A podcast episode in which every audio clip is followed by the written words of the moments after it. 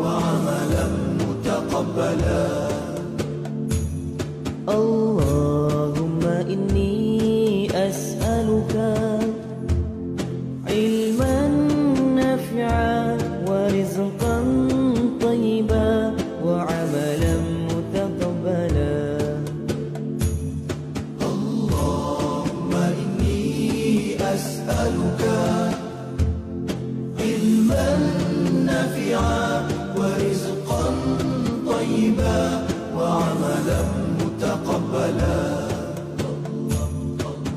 Allah Sesungguhnya aku memohon kepadamu Ilmu yang bermanfaat Rezeki yang baik Serta amal ibadah yang diterima.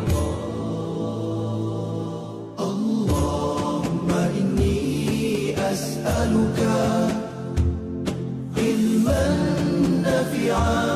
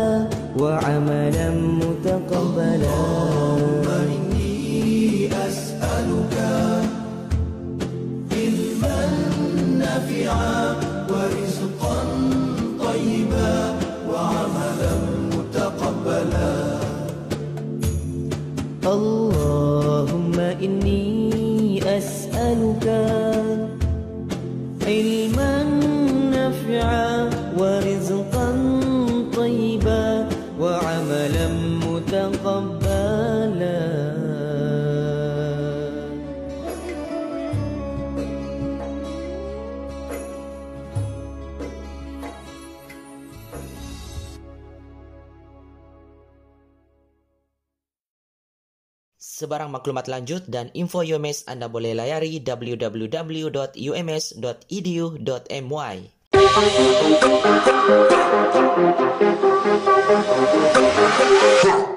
Info cuaca bagi kawasan Kota Kinabalu hari ini, pagi diramalkan hujan, petang ribut petir di satu dua tempat, malam hujan di satu dua tempat. Demikian info cuaca Kota Kinabalu hari ini. Info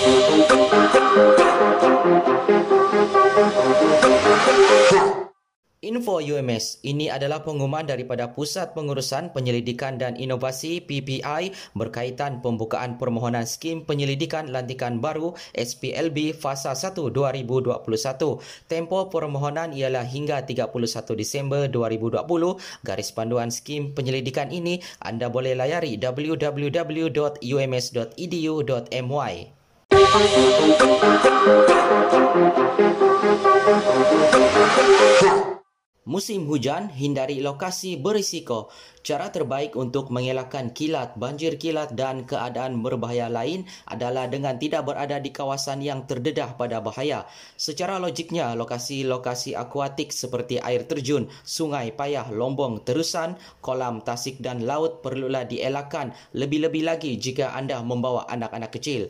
Malangnya semakin kerap dinasihati dan diingatkan masih ada kejadian melibatkan korban jiwa di tempat-tempat tersebut yang dilaporkan media massa setiap tahun adalah lebih baik kualiti waktu bersama keluarga dan teman-teman dihabiskan di lokasi seperti pusat beli belah, panggung wayang dan taman permainan berbumbung berbanding berada di kawasan terbuka.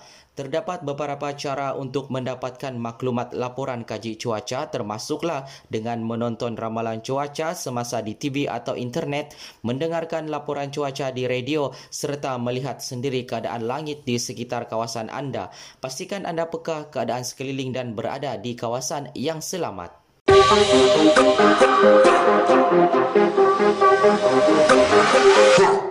Asap rokok mengancam kanak-kanak. Kanak-kanak juga dikategorikan sebagai perokok pasif. Ini kerana kanak-kanak menyedut asap rokok basi yang disebarkan oleh perokok. Akibatnya, kanak-kanak yang terdedah kepada asap rokok bagi mempunyai risiko lebih tinggi untuk mengalami pelbagai masalah kesihatan. Di antara masalah kesihatan yang mungkin dialami adalah batuk, asma serta jangkitan paru-paru dan telinga. Berikan anak-anak anda kehidupan yang sehat. Kanak-kanak adalah permata hati, oleh itu menjadi menjadi tanggungjawab kita untuk menyediakan persekitaran yang kondusif bagi menjamin keselesaan dan kesihatan kanak-kanak.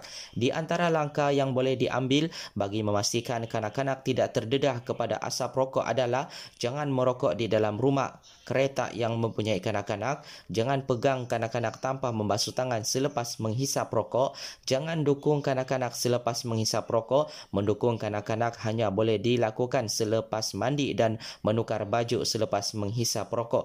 Jangan merokok di hadapan kanak-kanak. Perkara ini bukan sahaja mendedahkan kanak-kanak kepada bahaya asap rokok, malah mendedahkan kanak-kanak kepada tingkah laku yang tidak sihat. Jangan meneruskan tingkah laku merokok jika kanak-kanak kerap sakit. Tunjukkan rasa tanggungjawab kepada kanak-kanak. Berhenti merokok kalau bukan untuk diri anda, lakukan untuk anak-anak anda. Kesan merokok terhadap kesuburan lelaki. Tingkah laku merokok akan mengakibatkan gangguan pada tahap kesuburan lelaki. Di antara gangguan yang mungkin berlaku adalah mati pucuk yang mana saluran darah ke zakar menjadi sempit dan tersebat, kualiti sperma terganggu sehingga mengakibatkan kesukaran untuk mendapatkan zuriat maupun zuriat yang kurang sempurna, lemah tenaga batin kerana terjadi gangguan pada kemampuan menghasilkan ereksi. Jangan pentingkan diri anda berhenti merokok, fikirkan tentang orang lain, fikirkan tentang pasangan anda. Merokok juga mengakibatkan stroke. Merokok menambah risiko penyakit berbahaya dan menyebabkan 10 hingga 12% dari kematian di Malaysia. Salah satu penyakit dikaitkan dengan kesan merokok adalah stroke angin ahmar. Stroke disebabkan oleh salur darah tersumbat di dalam otak. Kerosakan ini disebabkan oleh kesan nikotin yang menjadi salur darah akan menjadi tebal dan sempit sehingga menyukarkan aliran darah. Akibatnya, bahagian badan mungkin menjadi lumpuh dan mengakibatkan maut. Kurangkan risiko anda mendapat stroke. Oleh itu, anda seharusnya jangan merokok kerana merokok menambahkan risiko strok angin ahmar. Lakukan aktiviti yang sihat seperti bersukan maupun melakukan hobi harian. Alihkan keinginan untuk merokok dengan berfikir secara positif. Banyakkan memakan sayuran dan buah-buahan. Rokok mengakibatkan serangan jantung. Merokok juga dikaitkan dengan serangan jantung. Statistik Kementerian Kesihatan Malaysia menunjukkan bahawa merokok adalah faktor berisiko utama bagi penyakit bahaya dan menyebabkan 10 hingga 12 kematian di Malaysia dan malangnya 50% golongan lelaki di Malaysia adalah perokok. Sayangkan jantung anda. Oleh itu anda seharusnya berhenti merokok kerana merokok menambahkan risiko serangan sakit jantung. Jauhkan diri daripada asap rokok basi. Lakukan aktiviti fizikal seperti bersukan. Sentiasa berfikiran positif dan bakta memimbangkan akibat merokok. 50% dari golongan lelaki di Malaysia adalah perokok. Di Kuala Lumpur nisbah antara perokok lelaki dan wanita di bawah umur 30 tahun ada, adalah 5.125% dari pelajar sekolah berumur 15 tahun ke atas pernah mencuba perokok dan 70% dari kumpulan ini akan menjadi perokok apabila meninggalkan bangku sekolah dan 60 hingga 75% dari asap rokok akan disedut oleh orang yang tidak merokok hanya 50% perokok akan dapat menjangkau umur 70 tahun rakyat Malaysia membelanjakan 1.5 bilion setiap tahun untuk membeli rokok rokok mengakibatkan kanser paru-paru. Merokok menambah risiko penyakit berbahaya seperti kanser paru-paru.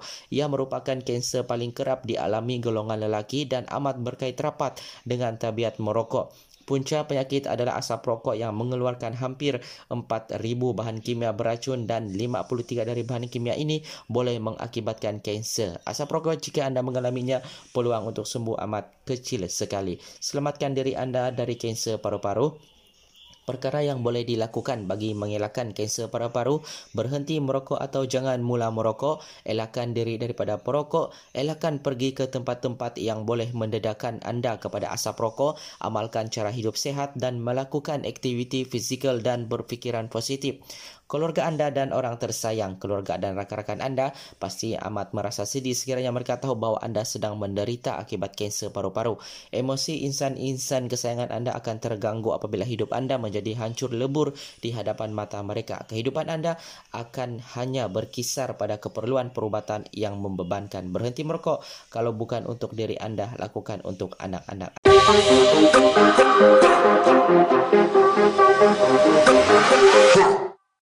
Tanda-tanda awal strok haba, sakit kepala berdenyut, mual, kurang berpeluh walaupun dalam suhu panas, denyutan nadi yang pantas, otot lemah dan kejang, kulit kering dan kemerahan, sawan, pitam, tangan dan kaki menjadi sejuk. Cara rawat mangsa strok haba, rawatan harus dilakukan dalam masa 45 minit selepas mengalami strok haba. Keutamaan rawatan ialah menurunkan suhu badan mangsa, bawa mangsa ke tempat teduh atau bawa mangsa ke bilik yang sejuk berhawa dingin atau mangsa ditempatkan di bawah kipas, lap anggota badan mangsa menggunakan tuala basah atau rendam mangsa di dalam kolam air, mangsa tidak boleh diberi minuman langsung hanya melalui intravenous drip, bawa ke klinik atau hospital berkenaan. Cara pencegahan strok haba, elakkan aktiviti riada yang terdedah kepada cuaca panas, Minum air dalam kuantiti banyak atau minima 2.5 liter sehari. Pakai pakaian yang diperbuat dari 100% kapas kerana bahan itu membenarkan penyejatan peluk yang maksimum. Pakai topi dari bahan kapas kerana lebih 40% daripada kehilangan haba berlaku di bahagian kepala. Elakkan berjalan atau lakukan aktiviti di atas permukaan panas seperti simen dan bitumen.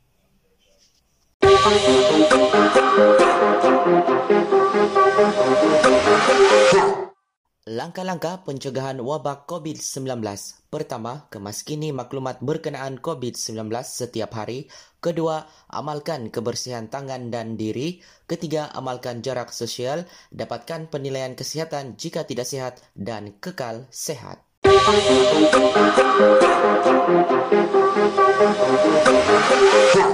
Enam langkah mudah perangi COVID-19. Pertama, lakukan saringan. Kedua, kuarantin diri. Ketiga, memakai topeng muka. Keempat, kekal berada di dalam rumah. Tingkatkan kebersihan diri. Dan yang terakhir, jaga jarak satu meter.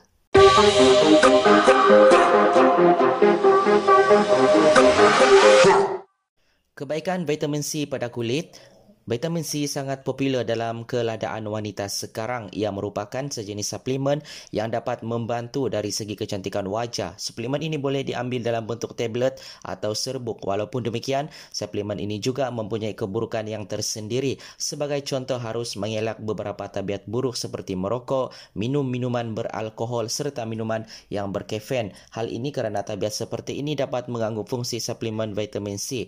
Dan juga antara kebaikan yang diberi ialah membantu mengatasi kekurangan vitamin C dalam badan. Hal ini kerana banyak orang pada masa kini mempunyai masalah kekurangan vitamin C dalam badan. Oleh itu, bagi membantu menangani masalah ini dengan lebih cepat, ianya lebih baik untuk mengambil vitamin C dalam bentuk suplemen bagi kesan yang lebih cepat. Penghasilan kolagen vitamin C merupakan bahan utama dalam pembentukan dan penghasilan kolagen bagi mencapai kecantikan kulit yang berseri. Oleh itu, hanya dinasihatkan untuk mengambil vitamin C dalam bentuk suplemen supaya kesan penghasilan penghasilan kolagen dapat berterusan dengan lebih cepat menerusi kaedah suplemen ini dan juga menghasilkan kulit yang berseri. Vitamin C dikatakan dapat membantu memutihkan kulit dan menghasilkan kulit yang cantik dan berseri. Ini merupakan idaman semua wanita pada masa kini dan seterusnya membantu menghindari jangkitan kuman. Hal ini kerana vitamin C amat penting untuk membina sistem imun yang kuat lagi kebal.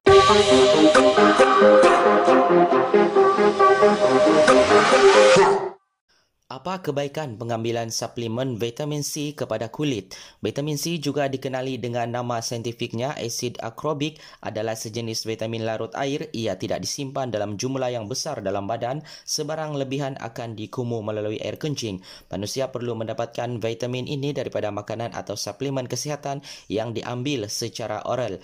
Buah-buahan dan sayur-sayuran adalah sumber terbaik vitamin C. Contohnya jambu batu, betik, buah stirus, kiwi dan stroberi brokoli dan tomato dan fakta ah, sebiji buah jambu batu mengandungi 206 mg vitamin C manakala sebiji oren dengan saiz sederhana mengandungi 59 hingga 63 mg vitamin C.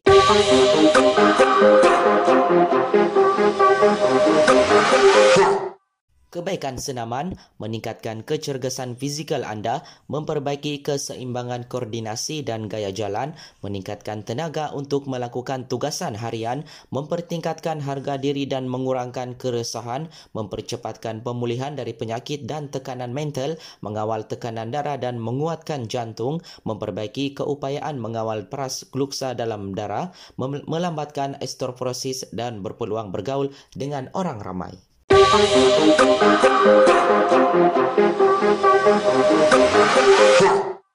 langkah mudah perangi COVID-19.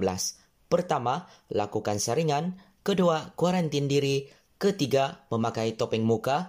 Keempat, kekal berada di dalam rumah. Tingkatkan kebersihan diri. Dan yang terakhir, jaga jarak satu meter.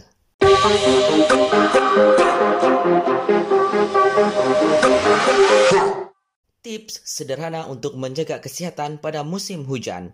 Ambil makanan yang sehat, bergizi dan teratur. Kedua, jaga kebersihan dalam dan luar rumah. Pastikan tidak ada air bertakung.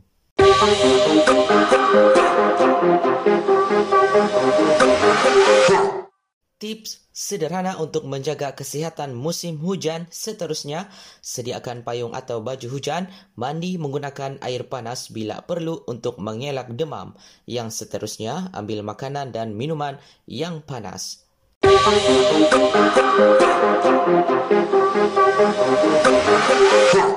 Tips sederhana untuk menjaga kesihatan pada musim hujan yang seterusnya, elakkan anak-anak anda dari bermain dengan air hujan maupun air banjir dan kekalkan makanan yang berkhasiat.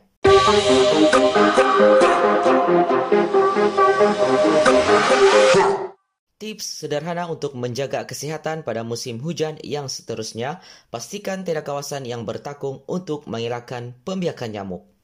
Demikian tips sederhana untuk menjaga kesihatan pada musim hujan dari kampus Kita FM.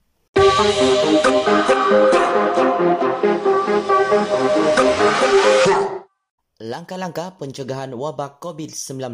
Pertama, kemaskini maklumat berkenaan COVID-19 setiap hari.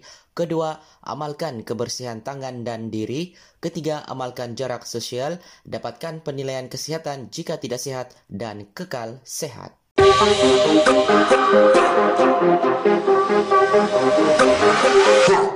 Sebarang maklumat lanjut dan info UMS anda boleh layari www.ums.edu.my.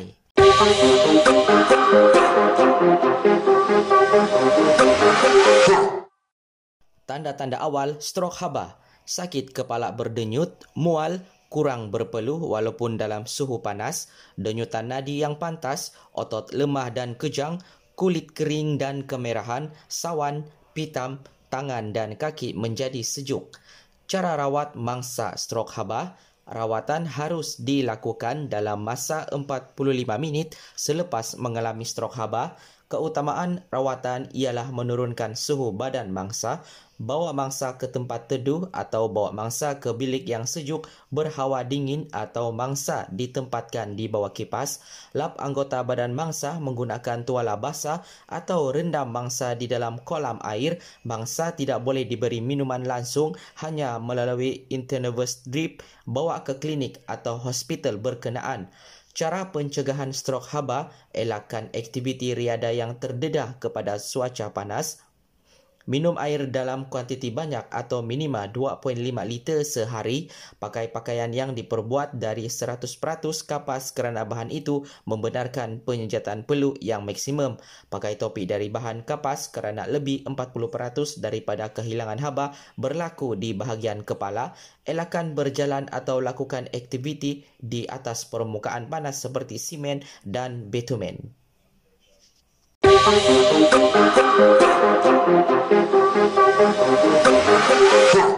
Enam langkah mudah perangi COVID-19. Pertama, lakukan saringan. Kedua, kuarantin diri. Ketiga, memakai topeng muka. Keempat, kekal berada di dalam rumah. Tingkatkan kebersihan diri. Dan yang terakhir, jaga jarak satu meter.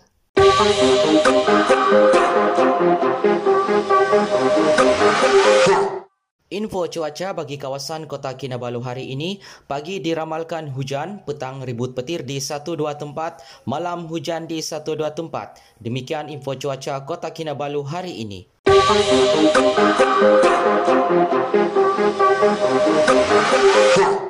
Musim hujan, hindari lokasi berisiko. Cara terbaik untuk mengelakkan kilat, banjir kilat dan keadaan berbahaya lain adalah dengan tidak berada di kawasan yang terdedah pada bahaya. Secara logiknya, lokasi-lokasi akuatik seperti air terjun, sungai, payah, lombong, terusan, kolam, tasik dan laut perlulah dielakkan lebih-lebih lagi jika anda membawa anak-anak kecil. Malangnya semakin kerap dinasihati dan diingatkan masih ada kejadian melibatkan korban jiwa di tempat-tempat tersebut yang dilaporkan media massa setiap setiap tahun adalah lebih baik kualiti waktu bersama keluarga dan teman-teman dihabiskan di lokasi seperti pusat beli belah, panggung wayang dan taman permainan berbumbung berbanding berada di kawasan terbuka. Terdapat beberapa cara untuk mendapatkan maklumat laporan kaji cuaca termasuklah dengan menonton ramalan cuaca semasa di TV atau internet, mendengarkan laporan cuaca di radio serta melihat sendiri keadaan langit di sekitar kawasan anda. Pastikan anda peka keadaan sekeliling dan berada di kawasan yang selamat.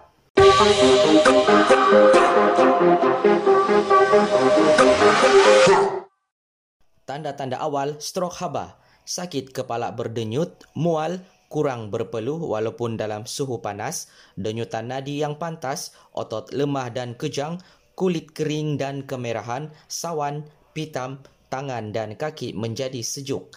Cara rawat mangsa strok haba, rawatan harus dilakukan dalam masa 45 minit selepas mengalami strok haba. Keutamaan rawatan ialah menurunkan suhu badan mangsa, bawa mangsa ke tempat teduh atau bawa mangsa ke bilik yang sejuk berhawa dingin atau mangsa ditempatkan di bawah kipas, lap anggota badan mangsa menggunakan tuala basah atau rendam mangsa di dalam kolam air, mangsa tidak boleh diberi minuman langsung hanya melalui intravenous drip bawa ke klinik atau hospital berkenaan. Cara pencegahan strok haba, elakkan aktiviti riada yang terdedah kepada cuaca panas, Minum air dalam kuantiti banyak atau minima 2.5 liter sehari. Pakai pakaian yang diperbuat dari 100% kapas kerana bahan itu membenarkan penyejatan peluk yang maksimum. Pakai topi dari bahan kapas kerana lebih 40% daripada kehilangan haba berlaku di bahagian kepala. Elakan berjalan atau lakukan aktiviti di atas permukaan panas seperti simen dan bitumen.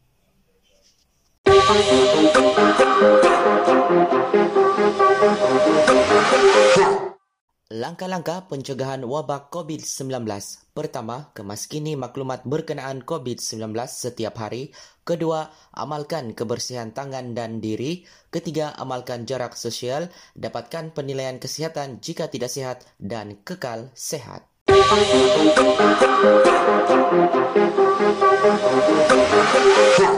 Enam langkah mudah perangi COVID-19.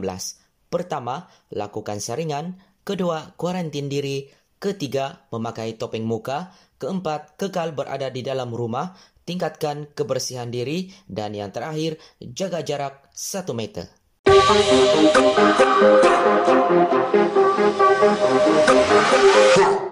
Asap rokok mengancam kanak-kanak.